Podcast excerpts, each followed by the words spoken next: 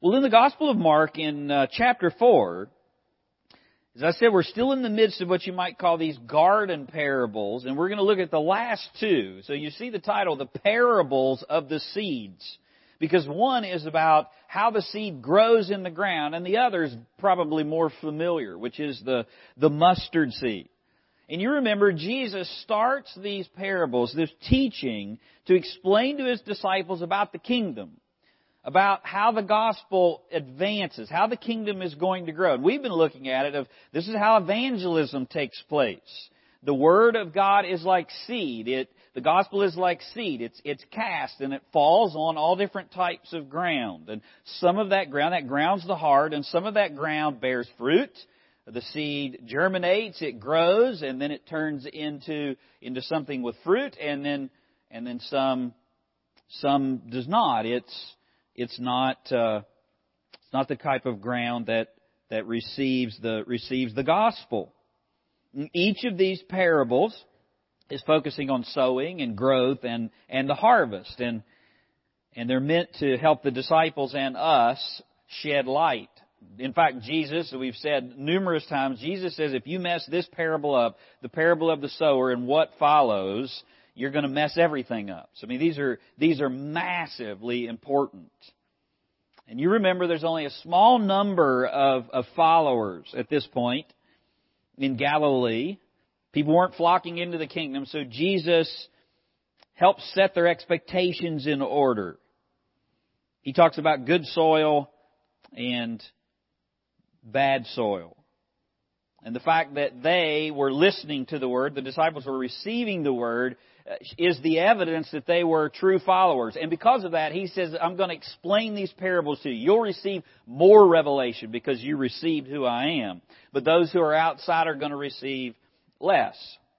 And just to make sure that they didn't misunderstand, he, he, he gives them the parable that we looked at last time, which is the parable of the, of the lamp. The light which they had received had, had been given to them to be shared. They were to cast the seed, they were to shine the light. Jesus knows the hearts of the individuals in Galilee, and while he may speak in parables and veil the truth because they'd already made their final decision about Christ, he's not going to cast the pearls before the swine, if you will. That's not the plan for the kingdom, for, for the people who had received it. The disciples are to shine that light. They're to cast that, that seed. And so, in verses 21 through 25, he gives that, that parable. And, and Michael read the, the, the, two that we're going to look at uh, this morning. These final two parables that begin in verse 26 of Mark chapter 4 describe the, the powerful and unseen work of the Word of God in the hearts of people and the unbelievable growth of the kingdom. It's going to start small, it's going to look small, but whenever it comes to its full, into its fullness, it's going to be, it's going to be massive. The parables teach us how the gospel and the kingdom work. it's a lot like that pumpkin vine that, that I mentioned. The seed falls in the ground whenever Faithful people cast the seed and shine the light, and once it does, it starts working, but that work is out of our sight. And it starts to, as it, as it grows, it grows into something big. It starts as a seed and then turns into a, a massive, massive plant. There is life in the seed, and you and I should not underestimate its power. The disciples should not underestimate the power of the Word of God and the future results that it will, that it will produce. I find it interesting, the first parable, uh, and, and really the, the parable of the lamp is all about, is all about the soil. The sower goes out to sow, but it's all about the soil. And this, these last two, they're all about the seed. It's, it's the growing seed and it's the, it's the parable of the, of the mustard seed. And so if I was going to outline this for you this morning,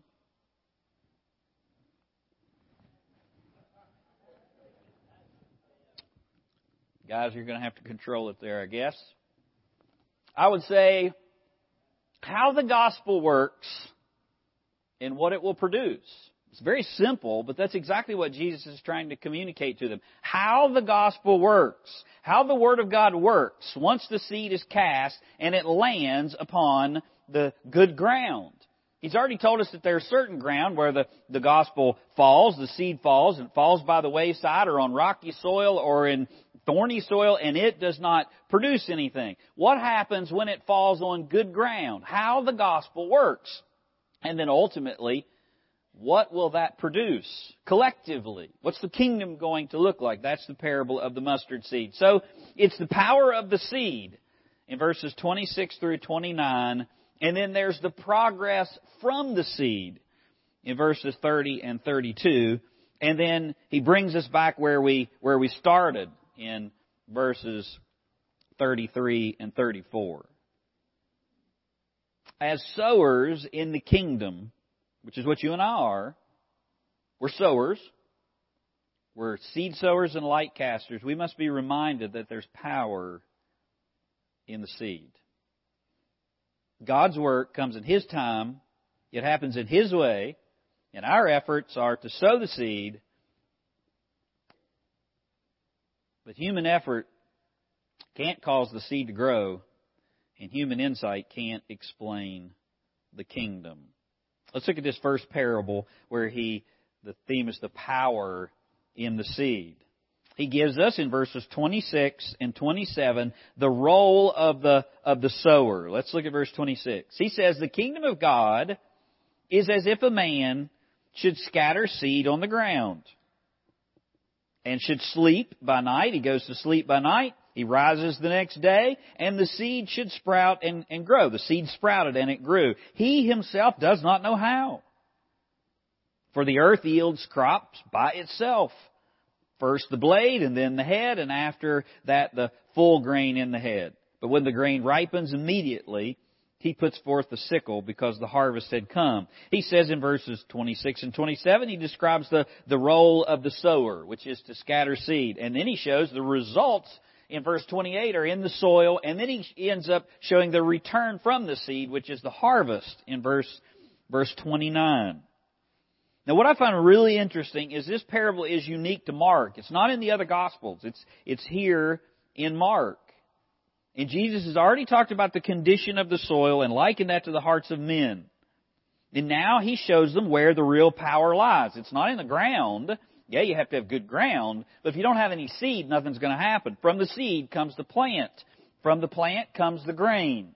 And with the grain brings the harvest he points them to where the real power lies. It's, it's in the seed. Notice the emphasis. The farmer sows the seed. The kingdom of God. He's describing the kingdom, how things are going to work in the kingdom in verse 26, as if a man should scatter seed. The farmer sows the seed. But then he goes to sleep. And he rises the next morning, and he does that day after day, and the seed does its work. And it says he doesn't know how that happened.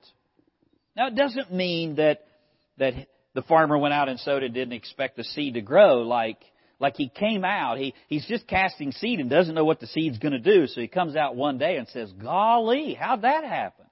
You know, like, I didn't know anything was going to come up out of the ground. I mean, the farmer is sowing the seed because he expects the seed to do something. And the seed has the power. But the farmer doesn't understand what happens once the seed got in, got under the ground. It just simply means he doesn't have anything to do with it. What happened underground, he can't see that work. He has nothing to do with that work. He sows the seed. And Jesus has already defined the scene for us back in verse 14 as the Word of God. The sower sows the Word of God. And here is a man sowing the Word of God. And after he sows the Word of God, he goes to sleep.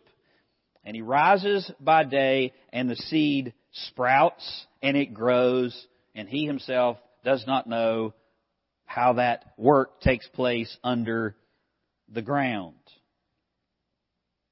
His work is unseen and it's unaffected by the sower. And Jesus' point to the disciples is, is your task is to cast the seed, but you have no control over what the seed does, or what the soil does for that matter. You cast the soil, you cast the seed on the soil.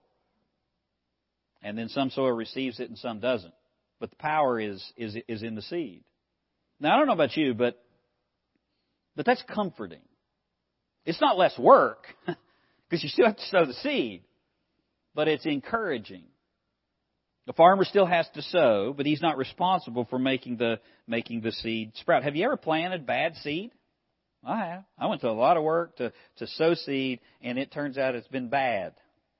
Well, you don't have that problem with the Word of God. There is no seed from the Word of God that's bad. The Word of God will perform, it will accomplish exactly what God intended it. It, it, it's impregnated with God's power. In the sphere of salvation, our role as a farmer is we sow the seed and then we go to bed at night. That doesn't mean that we don't care what happens with the seed.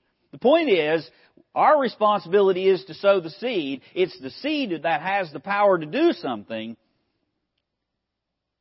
And the seed, once it gets in the soil, it leaves our hands. God does that work. Think about what's happening in the soil, what's happening under the soil.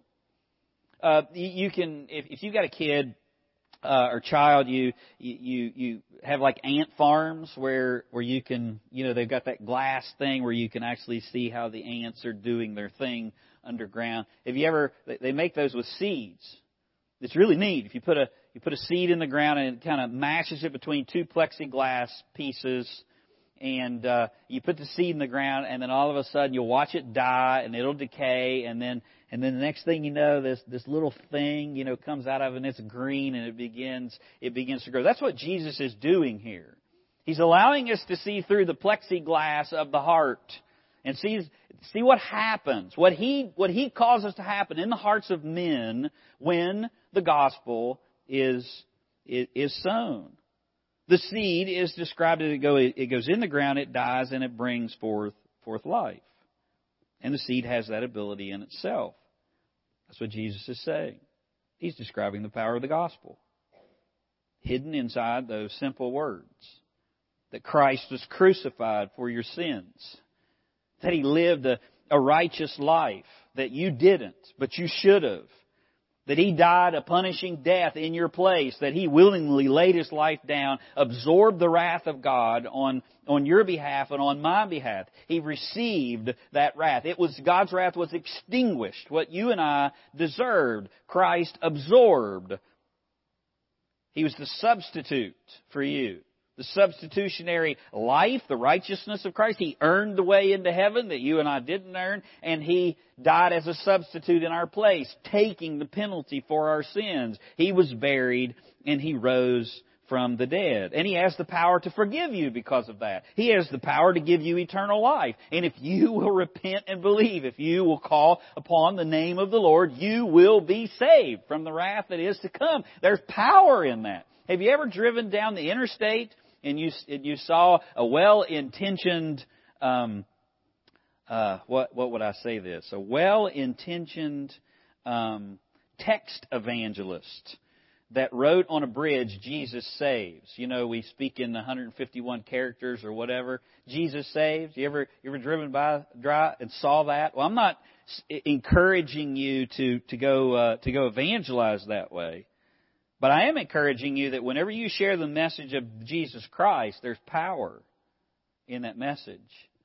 And you have no idea what that message is going to do in the heart. But God does. It has everything in it to ignite a soul. You ever been part of that? You ever shared the gospel with someone and you watched the light bulb came on? I, have had both experiences. I never will forget one of my best friends that was an unsaved man in West Virginia, and I can I can weep even thinking about him now because he's he's outside of the kingdom, and he doesn't know the Lord, and he was in my wedding, and I love him, and I remember his his girlfriend that they were both living an immoral and godly life. We had a revival, and I invited her to church, and she came, and at the end of the service we called people that wanted to respond to the gospel to come forward, and they did. And I can remember my pastor pointing to me, and I, I'd been praying my head off for this girl all week. And I can remember uh, her coming, and, and he pointed at me, and I came, and I, I, I knelt there to to deal with her. And and I can remember the look on her face was like, okay, what do I do now?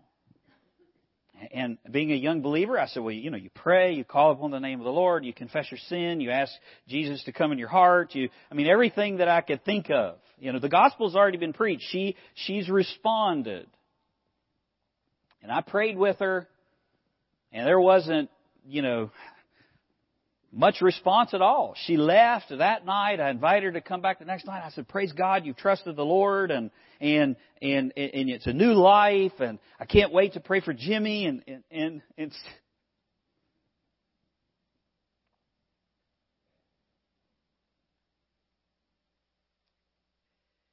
and see what's going to happen in him. And rather than come to revival the next night, she went out with Jimmy and got drunk and never ever came back. And there was absolutely no change whatsoever in her life.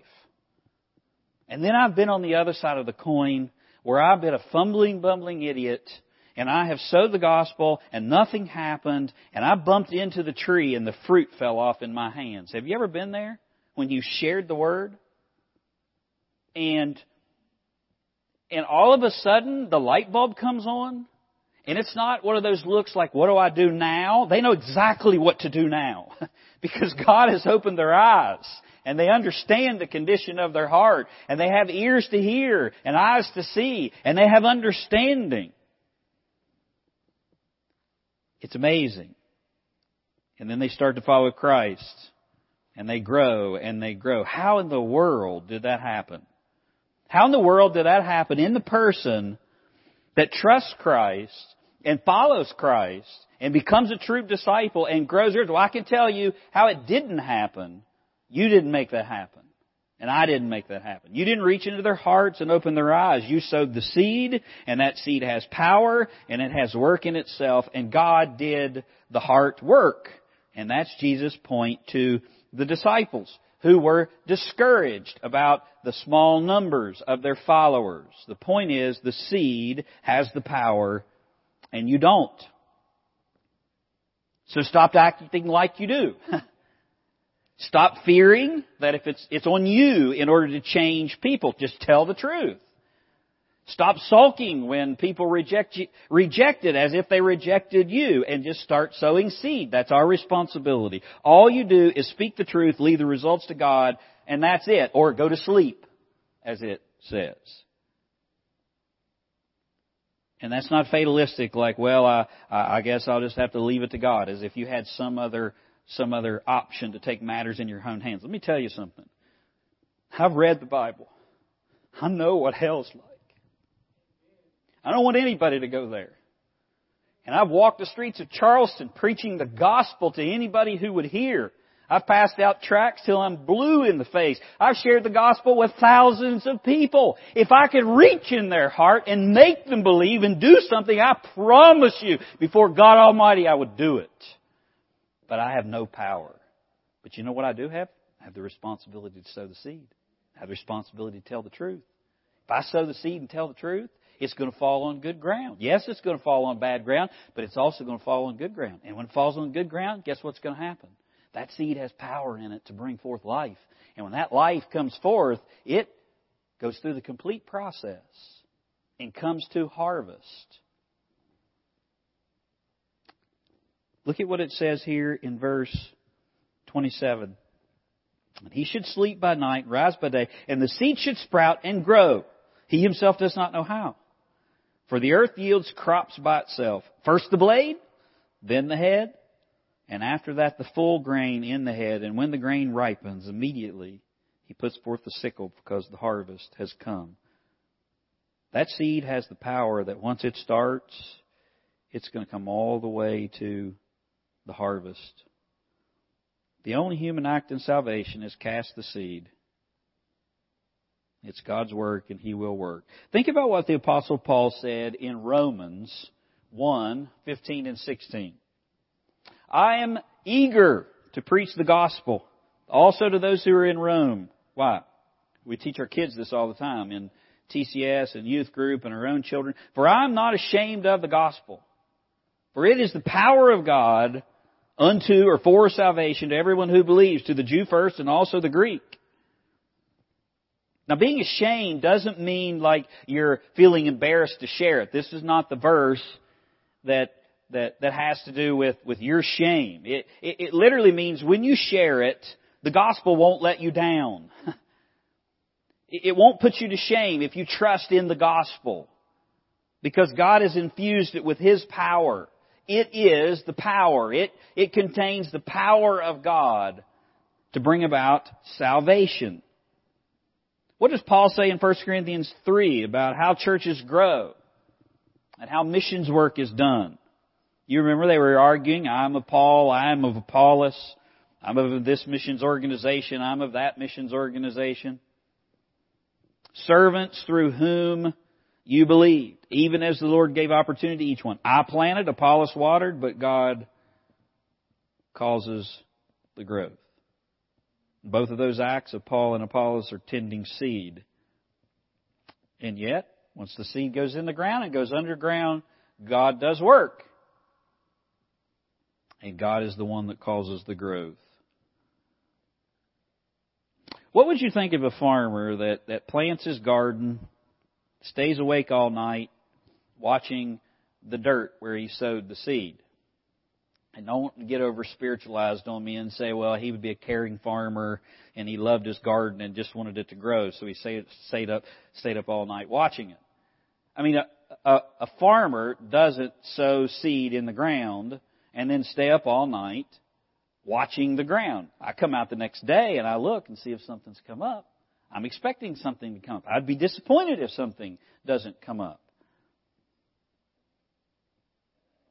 But if I was somebody who stayed awake and thought somehow that whatever my efforts would be would cause the seed to do something under the ground, I, I think the farmer would be nuts. Will that make the seed grow or grow faster? Farmer plants, goes to bed after a hard day's work, feeling good they labored in the field. In fact, it's not mentioned in the parable, but I know from gardening, and I'm sure some of you do too, once you put the seed in the ground, you should leave it alone. If you mess with it too much, you can you can do more damage than help. So get to work sowing. But trust in the power of the of the, of the seed that's under the ground. Once it begins, that grows, growth happens in the soil, and it doesn't stop until the harvest. Look at verse 28 again. First the grain, then the head, and after that the full grain in the head, and then the harvest. The soil is described here as the receiver of the seed, but the seed has the power, and once God's power starts, it produces the, it produces the crops. This is the entire process of salvation, folks, right here. Salvation, sanctification, fruit bearing, and harvest, which is glorification. Salvation is the grain. There's first, there's a, there's a blade, and then a, and then a head, and then there's fruit bearing, and then there's the harvest of glorification, and the grain is then gathered in the barn. Oh, I'm looking forward to be gathered into the barn. It won't stop working until it brings forth fruit. What God begins, He completes. Philippians 1 6. For I'm confident of this very thing that he who began a good work in you will perfect it, will perform it, will complete it until the day of, of Christ Jesus. Look at how he makes that abundantly clear in verse 28. Look how verse 28 starts. Besides describing the whole process, look at verse 28. For the earth yields crops by itself. I mean, the whole emphasis here is once the farmer does his work, the power of the seed takes over and the seed does what the seed does. the earth yields its crops by itself. It's, it's the, the Greek word automatos. And I'm not trying to impress you with my Greek. It's important. It's where we get the word automatically. It's automatic. The earth yields crops automatically. Because the seed has the power within it. Once the seed is sown and it goes in the ground, it's divinely automatic. You can't start it, you can't stop it once it starts. Once it starts, it goes to the end and then the harvest comes. All you and I do is sow the seed, do our work in the field, and then enjoy the harvest. Now I understand evangelism is usually a group effort. If you do get to bump into that person and the fruit falls off in your hands or in your lap, you, you're, you're probably bearing the fruit of hundreds of other people. People that have prayed, people that have witnessed. Now you think about the individuals that were part of that process that didn't get the, the privilege of actually harvesting. They may be discouraged. Man, I have, I have prayed for, for whoever, my spouse, my loved one, my friend. I have witnessed to my brother for 30 years, whatever it might, might be. You need to hear this parable. Sow the seed. That's your task. Keep, keep praying. And if you get the privilege of harvesting, don't get proud as if you're a better soul winner than anybody else. Someone coming to Christ is a product of many people working, some praying, some loving, some, some modeling life, some sharing, usually more than once, and finally, some helping in the harvest. And, and it's hard work. Sowing the seed in the hot sun of this world is hard. And God may may have you you you sow in a season and someone else gets to put the sickle in. But you're going to enjoy the harvest one day. You know who's going to get to rejoice in heaven over the harvest? Every person that's been part of that process. It's not going to just be the person that, that got the privilege to lead them to the Lord. The same individual that prayed very begin with where God put a burden on their heart to pray for somebody that, that, that they rejected. The ten other people that shared the gospel with them that they didn't, that they didn't respond to. They're going to be in heaven. And they're going to get to rejoice in the, in the harvest. And everyone will take part in that. But you know who we're going to give credit to? In, in heaven, when you get to enjoy the harvest, you're going to say, I am just so thankful to be part of the Lord's harvest.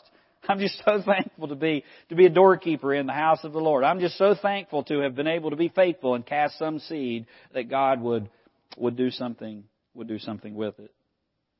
I think he's trying to encourage the disciples, don't stop sowing just because you can't see what's happening under the soil. God's at work. I'm preaching all over Galilee. I'm going to send you out preaching all over Galilee. And people are going to reject you and there may be one or two that are going to receive you. Don't think that there's a problem with the gospel. Don't think there's a problem with the seed. And don't think that nothing's happening because something massive is happening. Luke 10:2. Whose harvest is it? The harvest is plentiful and the laborers are few. Therefore pray earnestly to the Lord of the harvest to send forth laborers into his harvest. Whose harvest is it? It's the Lord's. What are you? A laborer.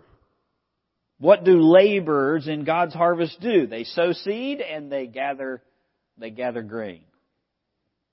They sow seed and they gather grain. And the disciples are to rejoice in that. And so are we. Because when the grain is fully ready, then the, then the harvest the harvest comes.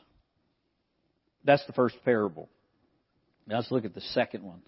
Because the second one is going to focus on what the kingdom is going to, is going to be like as all of this faithful seed sowers are doing their work and the seed has the power in it and it's taking root and it's producing and what God starts he completes and there will be a harvest come. What's it going to look like when the when the harvest comes?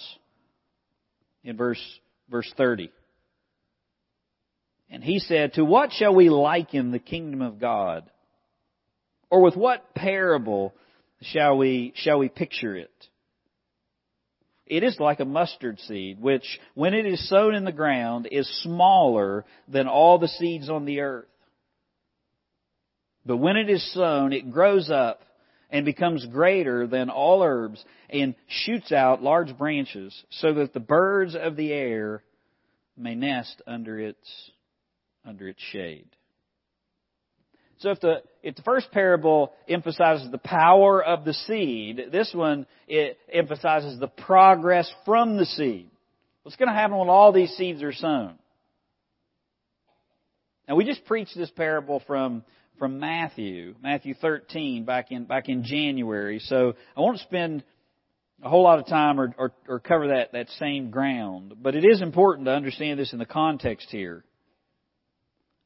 In verse 30, he gives us the, the topic and the contrast and the, and the time and the benefits. He says the topic is the kingdom of God. There's a contrast that he's making here between smallest of all seeds to the largest of all garden plants. There's a time factor when it has grown. So it's something in the future that he's talking about. And then he talks about the benefits. When this comes to fruition, birds come and find rest in, in this mustard plant that started as an itty bitty itty bitty seed. Now this parable, as to where the, the one before is only in Mark, this one is well known. It's about as well known as the parable of the sower. Because it's in, in the other gospels. And notice how he starts. How shall we picture the kingdom of God? To what shall we liken the kingdom of God? I mean, think about Jesus sitting around his disciples and says, uh, how can I give you an illustration about the kingdom? What will the, what will the, will the, the final outcome be? Or with what parable shall we picture it? How shall we look into the future and imagine what it will, what it will be like? His parable is to remind the disciples of where it's all going. And right now, it looked frail and so small, and so he gives them a very simple understanding that they would all, that they would all get. It's like a mustard seed. And this is probably a black mustard seed. And it was the smallest seed that the Israelites used in their farming. It was about the size of a grain of sand, or about the size of a seed tick. Have you ever found seed ticks on you? You can't see them very well. You have to look very close. It's very small, about the size of a grain of sand.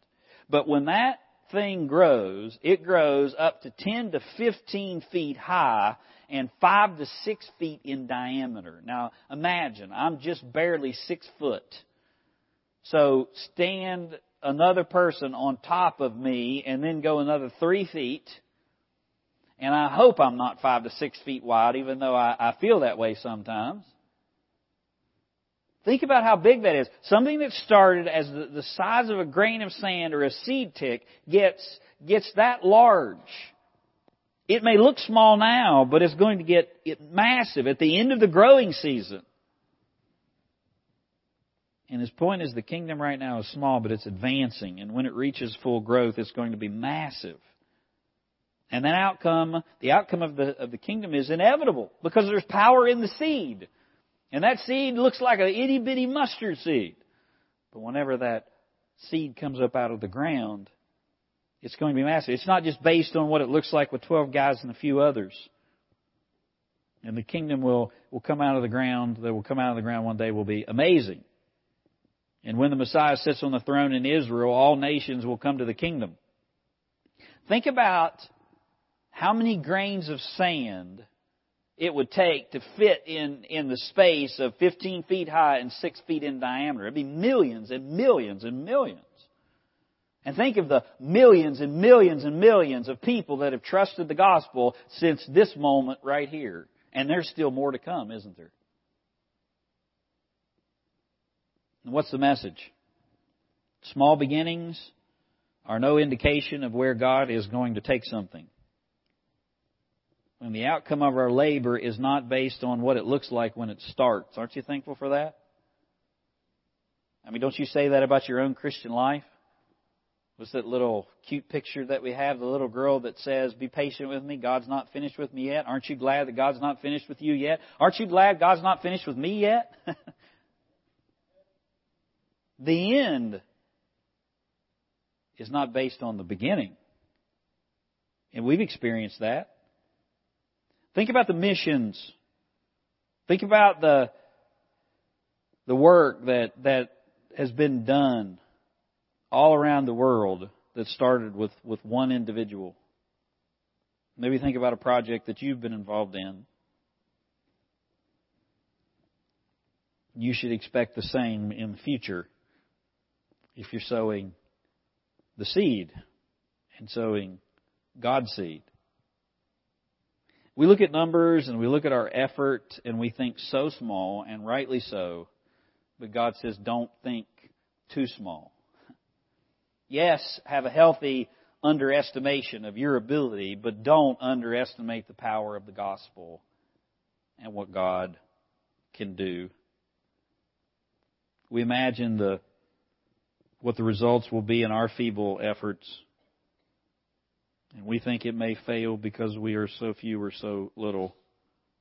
But God says don't judge the results by what it seems when it starts. Friday night, I get the privilege to be at Dr. Earl Miller's homegoing service. And I want to tell you, it blessed my heart, encouraged my heart. It really did as a preacher, it encouraged me to continue to be faithful. And there was a man who sang a song. I'm studying for this passage, and he's singing this song, and I, you know, I had a hard time not, not smiling and crying. Little is much when God is in it.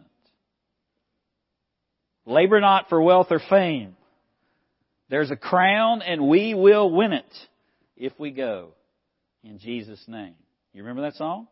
1927. The Gaithers brought it back to life at some point. Little is much when God is in it. Look how far the blessings of the kingdom extends. Look at verse 32. It says, When it is sown, it grows up. It says the same thing. Once it's sown in the ground, it's going to grow and becomes greater than all the herbs and shoots out large branches so that the birds of the air may nest under, under its shade. The birds of the air come and nest in the branches. The, these are the, the unbelievers of the, of the world. It's a reference to Ezekiel chapter 17 verse, verse 23. It's a messianic prophecy on the high mountain of Israel. I will, I will plant it, God says, and I'll bring forth uh, boughs and uh, and bear fruit, and become a stately cedar, and birds of every kind will, will nest under it. They will nest in the shade of its branches. It's a messianic prophecy which says, under the rule of the Messiah, whenever Jesus, King Jesus, sets on the throne of his father David in the literal kingdom, nations will, will come to salvation. And those nations are described as birds when they come to lodge in the branches of the messianic kingdom. The kingdom goes far beyond the twelve and the few gathered with Jesus right now. It will reach an entire nation of Israel one day, even though Galilee is rejecting, and even though they're still rejecting today. And one day it will reach all the nations of the world. And in the kingdom, all the nations of the earth will find shade from the, from the heat of this world in, in Israel's Messiah. How do I know that? Revelation 7 9 clearly tells us that. And after this I looked, and behold, a great multitude that no man could number from every nation, from all tribes and peoples and languages, standing before the throne and before the Lamb, clothed in white robes with palm branches in their hand, gathered around the throne in heaven. Revelation shows a people from not just Israel, but every tongue and tribe and nation. And right now that's happening. The mustard plant is growing. It hasn't come to full full size yet. And it was the twelve, and then Jesus with the twelve, and then the death and the burial and the resurrection, and then the ascension into heaven, and then the few hundred and the Pentecost and then thousands after Pentecost and thousands after that and then it went from Jerusalem and Judea and Samaria and the uttermost parts of the of the earth and it's still going and it's going and it's going and as God grows his church it is the place where people can turn and find shade for their lives and food for their for their souls. And he brings us back to where we began. Look at verse 33. And with many such parables, he spoke the word to them as they were able to hear. But without a parable, he did not speak to them. And when they were alone, he explained all things to the disciples. If you are a disciple this morning, you have the privilege of hearing the word of God and gaining more and more and more. But if you're outside the kingdom and you're trying to live life without Christ and you're rowing hard in the hot sun, I believe me, I know, I've tried it. God promises shade for you, shade for your soul. But you're not going to find it outside of the church. Now don't misunderstand me. You can sit on this church pew, these chairs, your entire life and go straight to hell being a church member doesn't bring you into the kingdom. But being in the kingdom means that you want to gather with other believers and you get more revelation and more teaching and more truth. But you know where that starts? That starts when that seed is cast and it falls on your heart. And God begins to do that work, and that work can look a lot of different ways. I'll tell you what it, what it was like with me. I'd heard the gospel a thousand times in my life. My mother prayed for me, and one morning, whenever I was at church, all of a sudden it made sense. And all of a sudden the light bulb came on. And all of a sudden I felt the conviction of the Holy Spirit. And all of a sudden I knew that what that man was telling me was true. Not because of his abilities. I just knew something inside of me was telling me it is true. And then I did exactly what Jesus commanded. I repented and I believed. And I got to come into the kingdom. And I had rest for my soul. Is that you this morning? Are you sitting there and God is saying to your heart what that man is saying to you is true? You may not even know me, but you know that what I'm saying is true. That is the witness of the Holy Spirit and I would encourage you not to turn him away.